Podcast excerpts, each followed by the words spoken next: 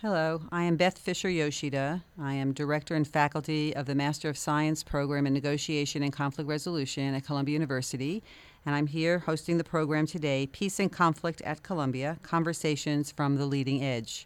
Today I have with me a colleague of mine, Alex Fischer. Alex has a couple of different titles affiliated with the Earth Institute at Columbia University.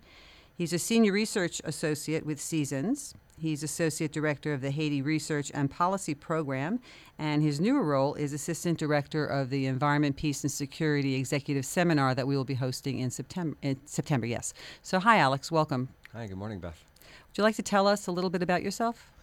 Sure. Well, thank you very much for having me on this show. Um, I'm I'm very happy to be here and um, looking forward to, to diving in. I'm I'm as you said um, wear a couple of hats here at Columbia.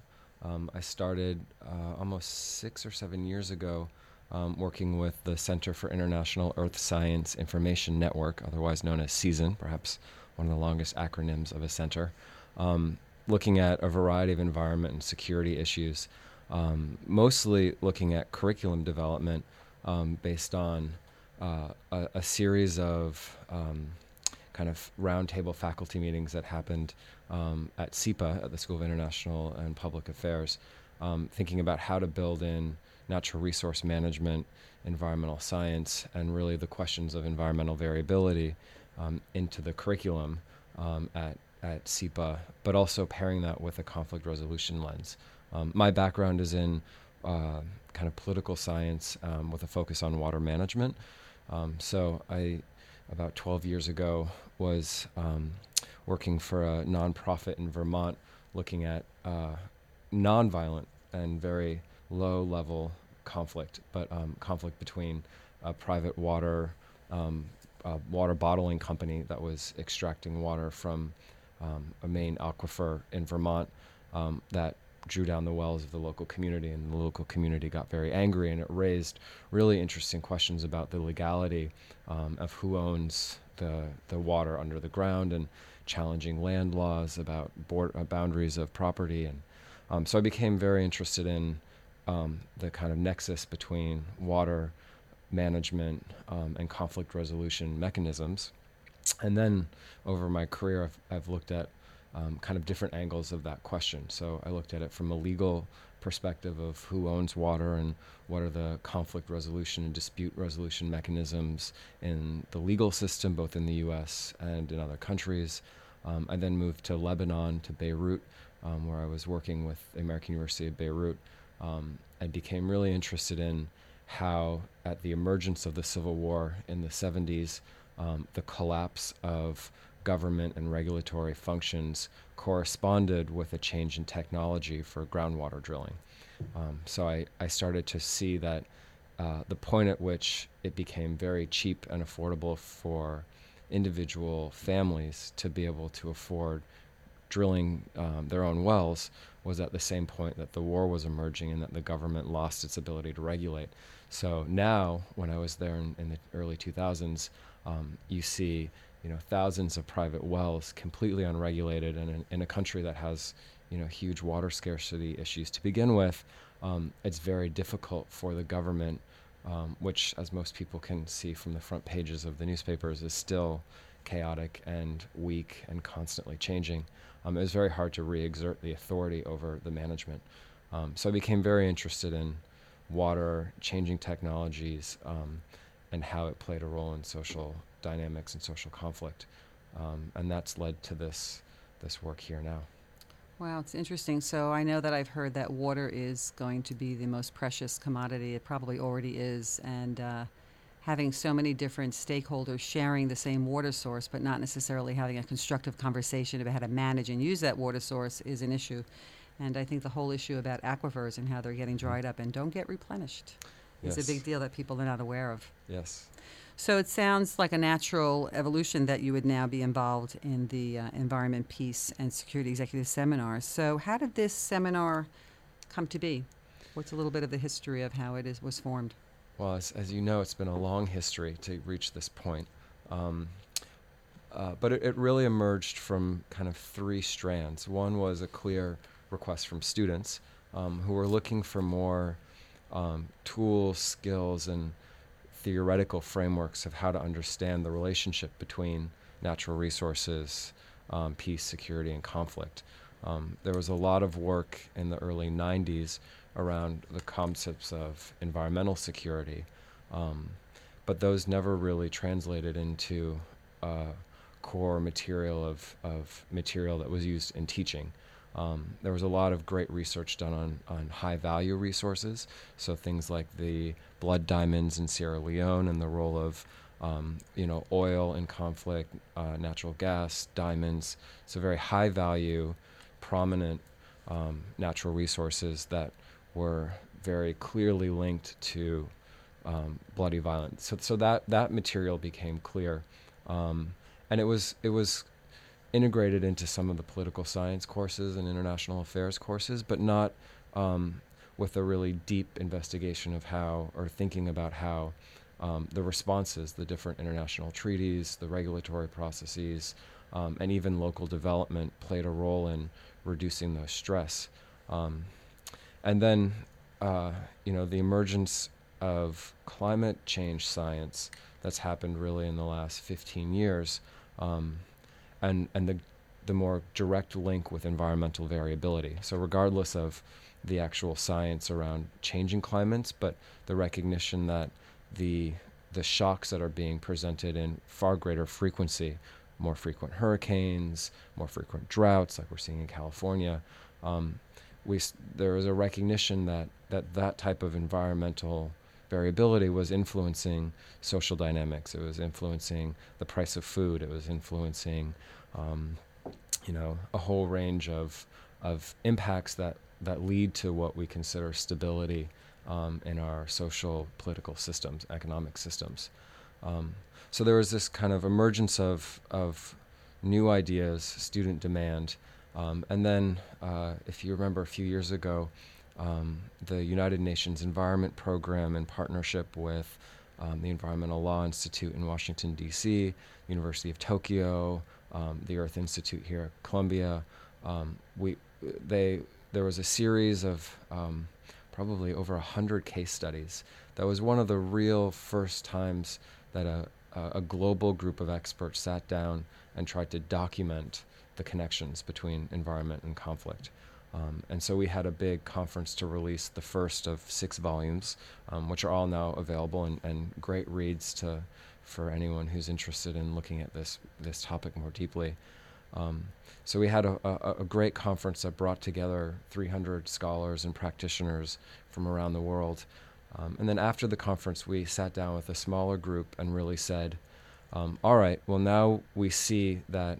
Um, water and conflict are directly related in um, these different places around the world. We can see that land tenure um, and desertifi- desertification are linked to um, conflicts. We can see that um, low value resources like bananas and um, um, coffee are linked to social structures in conflict zones, and that there's a direct link in how those types of resources are managed.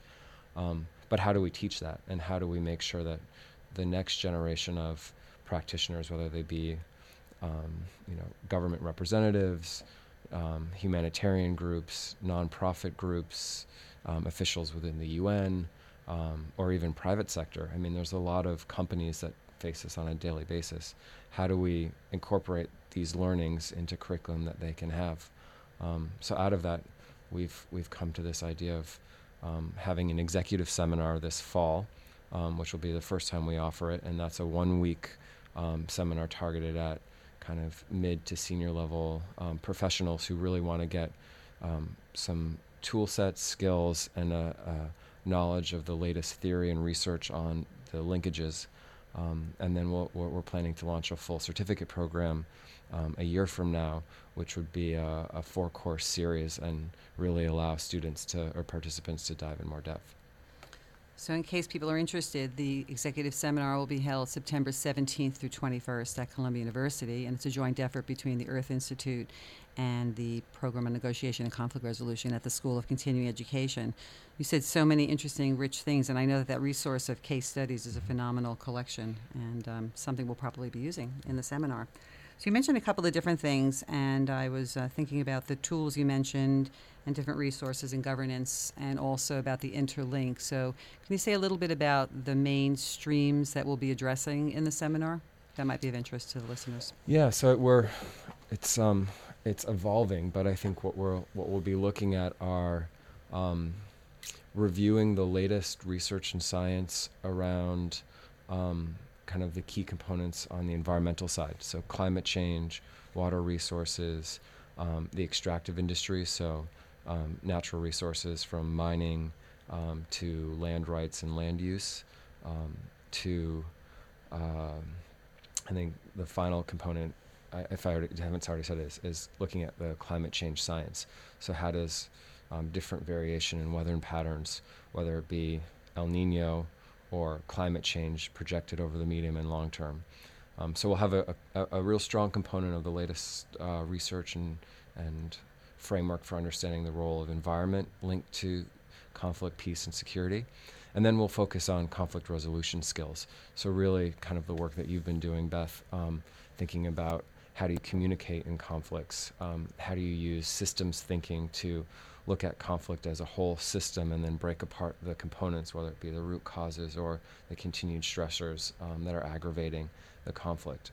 Um, so we'll really dive into some of the theory on conflict resolution and, and work on some um, skills that can be readily applied. Um, and then the final component will, will be more skill based. So we want to talk about how um, the, the changing face of data is making a difference in the way decisions are being made. So how we visualize droughts, um, whether it's through maps of groundwater depletion um, or you know looking at high, how do we visualize through data the, the risk zones for um, hurricanes, kind of. Um, this isn't related to conflict, but the way here in New York City that we use the zoning maps and looking at elevation to see where the, the, the flood risk is the highest. And um, so we want to No, talk but, but it could be. well, it could be. Yeah, New York is is certainly very vulnerable. So Well, especially what happened with Sandy and the flooding and all. exactly, and and that was you know done in a context where we have a social, a strong social protection system with the government and um, private sector responding quickly. Imagine that happening in you know I work in Haiti. A lot of my work is is in a Caribbean island that has almost none of those protections, um, and that you know as those shocks of the hurricanes and um, I was there for the earthquake. Um, really disrupt the the the fabric of the society and the way that institutions respond. Um, so the last part of this this course will be looking at conflict assessments and the new types of um, visualization and data tools that will be relevant to the linkages between environment and conflict. Yeah, so something to highlight is, as you mentioned, taking a systems approach, and the issues are so complex. The answers are complex, Mhm. and how to address these issues. So, if we don't look at all of the interlinkages between all the different factors, you talked earlier about governance as well. Mhm. If you don't have strong governance, then you don't have strong monitoring and Yeah. monitoring, and you don't have a stable state. And I remember from my experience in the Middle East and in Jordan, even though the government had regulations about how much water can be used each day, you can't monitor every part of the pipeline of water, and so people are siphoning off water anyway. So, as well as you try to do things, it's not 100% control in there. So, And um, one of the one of the big questions that I've been thinking about is how technology. So we were we just wrote a piece. Um, it's on our website about um, the trying to trying to rev- review the the story of how the conflict in Syria started. Um, and one of the pieces that we just were thinking about in relationship to this course is um, how most mainstream media tell the story in Syria as an evolution of social protests, um, street protests, and then bad policy decisions that aggravated the tensions um, and a real rural to urban migration, so increased population pressures um, and economic kind of pr- pr- pressures in the urban areas. We re- we thought about it um, looking at some of the research papers that have come out as what is the role of drought, poor water management, um, poor governance, and as a macro view, um, you know, this is linked to theories of climate change. Uh, so again, taking a broader look at the system as a whole and saying what really aggravated that that rural to urban migration. What were the policies in place um, or not in place that that kind of frustrated or aggravated uh, the, the communities and the farming, especially the farming communities, um, when they were running out of water, um, you know, unjust or it's argued to be unjust distribution of water between stakeholders. Um, so yeah, this this concept of looking at the broader system, um, it's not oh, it's never or very rarely one factor or one piece, but how it all links together. Right. So it's uh, linking the environment with the social protests because mm-hmm. people were feeling the impact directly on their everyday living mm-hmm. and their livelihoods and so on. So, yeah, it's interesting because we understand also in the world of conflict resolution, and Peter Coleman has written about this, how things are very complex, but we simplify to be able to understand mm-hmm. it. But if we stay at the simplicity, then we lose the richness of the mm-hmm. complexity and how to address the different issues. Because if you intervene and you try to address only the social protests as mm-hmm. was tried to be done in Syria, it doesn't work as well mm-hmm. because there's still other things happening and then it just exacerbates an issue somewhere else. So we've kind of touched on this, but I was wondering, is there anything else you wanted to mention about the key issues and why it's so critical to pay attention to this kind of seminar now, to look at the interlinkages between environment, peace, and security? Yeah, I mean, I think I think um, all you have to do is open a newspaper, and um, at least one of the stories is now um, kind of very directly addressing these issues. So, um, you know, whether it be the, the extreme drought in the Sahel or um, even in California. I mean, California is not I hope not at risk of, of serious violent conflict, but, um, or if you look at um, the news that comes out of um, kind of West Africa on kind of continued timber trade or even the challenges of how to regulate the mining industries. Um, I was just in Sierra Leone um, a few months ago working with the Environmental Protection Agency there. Um, you know, they they as a government are trying to regain the ability to to manage their resources, um, and they're launching an environmental impact assessment. Well, they've launched it a, a few years ago, but um, they're really trying to boost their ability to assess potential impacts of the mining industry um, on the environment we'll and the community. We'll this early. We haven't mentioned health, mm-hmm. but of course the Ebola virus has been very serious right now there. So do you see linkages between that and environment and other kinds of governance? Um, yeah, I think the, I mean, there's a lot of uh, linkages in terms of the, the spread of the disease. So um, it came from a very rural, agrarian um, uh, pl- uh, context, and then through the market system spread very quickly. Um, the government's rediverting all of its resources to try to contain it as it should, um, but that comes at a cost of all of the other programs that are in place. Um, yeah, I'm not I'm I'm not an expert on the health side, but there's a lot of research that's been done on the linkages between, um, especially changing climates and the change in um, kind of infectious diseases and the way that they're spreading through mosquitoes and other types of um, kind of the transmission process. So, in case you're just tuning in, I just wanted to clarify this is Beth Fisher Yoshida at Columbia University, program of Peace and Conflict at Columbia Conversations from the Leading Edge. And I have with me today my colleague Alex Fischer, and we're talking about environment, peace, and security in a broader sense, and also specifically about also a seminar we'll be holding in September, September 17th through 21st. Okay, so uh, we did talk a little bit about systems, mm-hmm. and uh, you did mention a little bit about your work in Haiti, mm-hmm. and I wonder if you'd like to elaborate on that some more. Sure. I'm. You know, so last week, uh, Beth and I were um, at a conference. Um, it's called an innovation lab.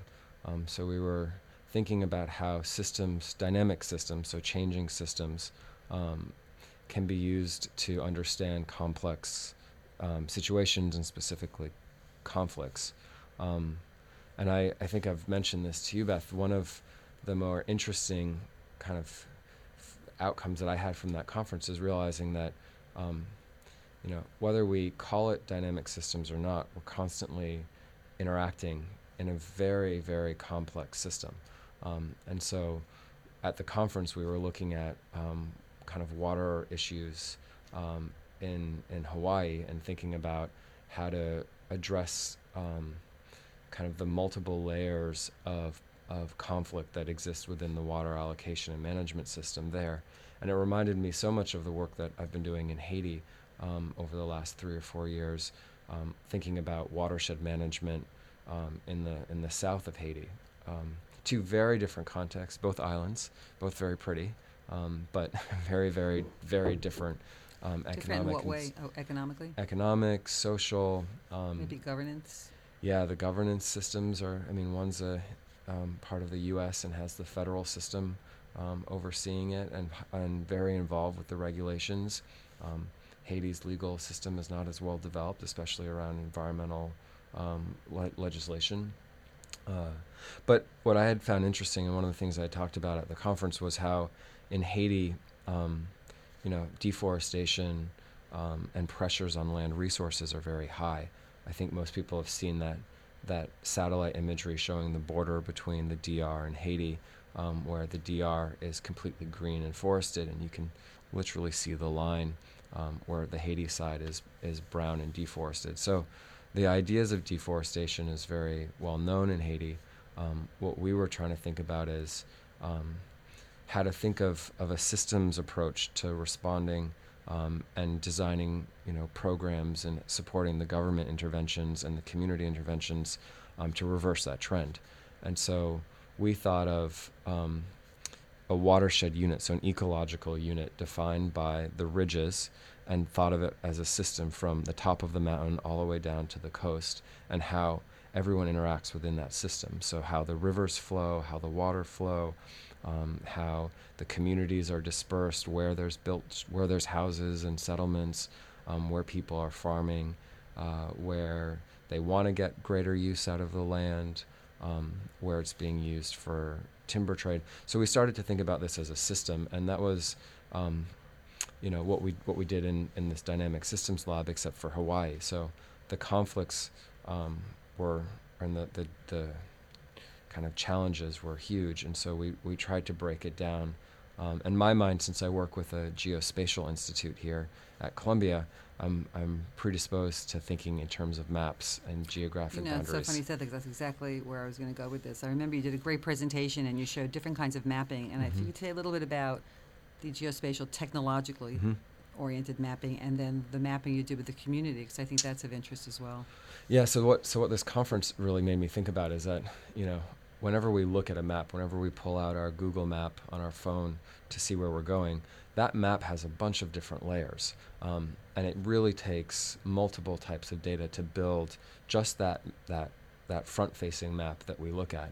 Um, so when we look at a system, whether we look at it as a watershed or as an island or as a state, um, there's a whole bunch of different subsystems within it. And so in, in the presentation, I was showing um, how GIS data or spatial data um, really kind of is an example of that systems thinking because you have to build on the different layers that you want to think about. Um, and so in watershed management, um, what we did was try to create a, a spatial representation of a watershed and then realize that within it there's not just the physical attributes but the social ones as well. So where are the organizations? Where are the links between different community members? Um, if you have a, a conflict between one user and the other user, who's in between them, and what's the use patterns between them, and how do you both visualize that and articulate it? Um, and so in Haiti, uh, the communities we were working with were not um, as well um, exposed to. I mean, they didn't have um, iPhones to visualize their watershed. Um, and what we realized is that everyone sees things differently. So we had the community there using, based on the, the geospatial GIS maps we produced, and um, we used, we worked here with the School of, of Architecture and Planning to um, carve out a, an actual relief of a watershed, similar to the way architects used to build the Models. the models of their houses. We did that for the watershed. Um, and then we had the community draw their own perception of where they lived. Um, and as they were drawing it, we would show them pieces of the maps and say, um, you know, how do you link this together? How do you, how do you, when you're representing this hillside here, where does it actually fit on the watershed? And then, you know, on this model, this 3D model, um, and then how does that relate to the things around you? So, are you actually taking into consideration your neighbors here? Because I don't see that on your hand drawn map. Um, or I see on this map that you have conflict with someone that you're drawing out because that's how you perceive it. But how does that actually relate in terms of the land use decisions? So I know from my own experience in working with things like that, where people have different perceptions, different worldviews, that um, they believe that's the only point of view a lot of times until they become exposed to another Mhm. point of view, and then they either resist it or they realize something and they learn. So it sounds like there was a lot of rich learning opportunity. Can you just name something that was learned from being able to see how the local people sort of drew their own maps and their understanding of the watershed and how they use it, which is the social, all Mhm. that, and compared to the more official, maybe GIS look at the watershed and the physical model that you had? Yeah, I mean, I'm. It's hard to speak for them because I don't know if if. Um, Well, something that may have come out in your conversations that you did know. I mean, one of the more interesting things that came out from this mapping exercise we did was that, um, you know, our goal was to think about environmental recovery. Um, so, um, we were, the name of the project was a, a environmental restoration program, um, and so we were looking for ways to, you know, best options for reforestation um, or for better land use. So it may not have actually been non-productive trees. There might have been fruit trees, or it might have been, you know, coffee and mangoes are very, very prominent in the um, in the system, and um, so so one of the interesting findings we had originally when we pulled out the maps is that we the community realized that a lot of the land was owned by the Catholic Church, um, and that as people had passed away, they had left the land to the church to manage, um, and that there were, you know, people had settled on that land and were using it, but the actual ownership patterns were from the Catholic Church, um, and so I think there was this. Um, it was very difficult because things aren't surveyed um, in the same type of detail that we do here in the U.S. But um, trying to look at, you know, people would would say, "Oh, the land up this hill is all the church's land," um, but what does that actually mean in terms of the space? So we were trying to look on a map to figure out, you know, how much space, how much land does that really entail? What are the boundaries of it? And then think about, well, who's currently using that land? Because the church had said that they wanted to reforest um, or have programs to help the the current tenants, um, you know, really do a, a, large push, especially on the hillsides for reforestation. Um, and they knew where it was. They could they could basically walk you there, but um, we were trying to figure out how to how to merge that kind of more abstract thing of up the hill into here's the area that, that you could focus on, and then making sure that you know we put nurseries close by, or um, that the church delineated the property, or the church said, "Well, this this portion of it is really our priority." Um, So I know that around the world, documentation of land ownership is a big issue, Mhm. especially when there have been changes in government and different people have sort of, in quotes, owned that Mhm. piece of land. Then how do you actually prove it? How do you prove documentation to get a permit to rebuild a Mhm. house and so on? So, uh, and I know that also in Haiti, Mhm. there's a, a, a sort of compounded issue because during the earthquake, a lot of other whatever Yeah. documentation there may have been was also lost. So that must be a big issue. So you can say, well, I think it's like around here, but what does around here really mean when you have to really measure Mhm. and say this acre belongs to this group and this acre belongs to a different group? Yeah, I mean the, the, the challenge in Haiti is the, the the line between formal and informal land tenure. Um, so a lot of the land is passed down, but not documented within the land registries. Um, and the land the the the register the the public notaries um, are very powerful in Haiti because they're the ones who approve official documentation around land. that's interesting too. So then you get to see who holds the power and for Mhm. what reasons. Oh, very interesting. um, and the judicial system, you know, is is still not as strong as as other countries. So, um, trying to mediate disputes, especially when you have informal mixed with formal, um, makes it very difficult for the dispute resolution mechanisms. And we actually partnered with AC4 a couple years ago Mhm, um, I remember.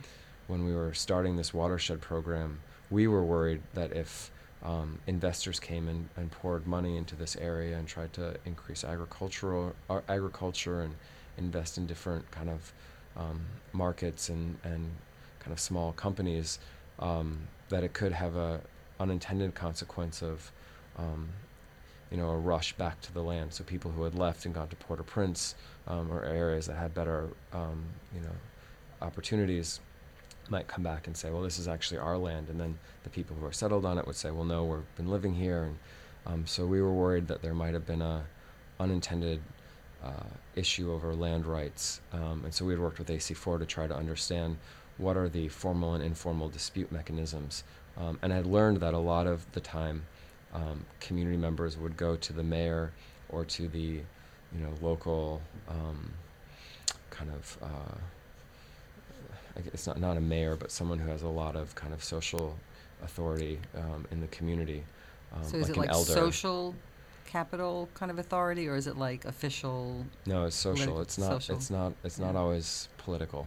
Mhm. Um, and that they would be the ones who would mediate the dispute, and their either they would mediate it or their their judgment would be the decision, um, and that there was a almost a preference at times to go to that system versus going to the official courts, which are long and arduous and um, not always fair. Well, I'm glad you mentioned AC- AC4 because I forgot to mention AC4. And AC4 stands for the Advanced Consortium on Cooperation, Conflict, and Complexity. And one of the things that we do, and I'm also one of the co chairs with Peter Coleman of AC4. And one thing we do, which really gives us great pleasure, is to be able to fund really interesting projects, such as the one you were talking about in Haiti.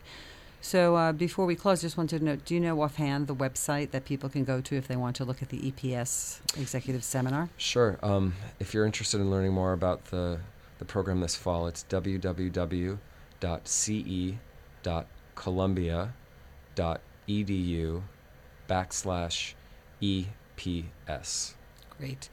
So, uh, is there anything else you'd like to add before we close, Alex? Something we may not have touched on? No, I'm, thank you very much for having me. This was really a great conversation and interesting to dive into these, these issues more deeply. Right. So, if you want more, then please uh, come to our seminar, September 17th through 21st at Columbia University. Thank you very much for listening. Bye bye now. Thank you.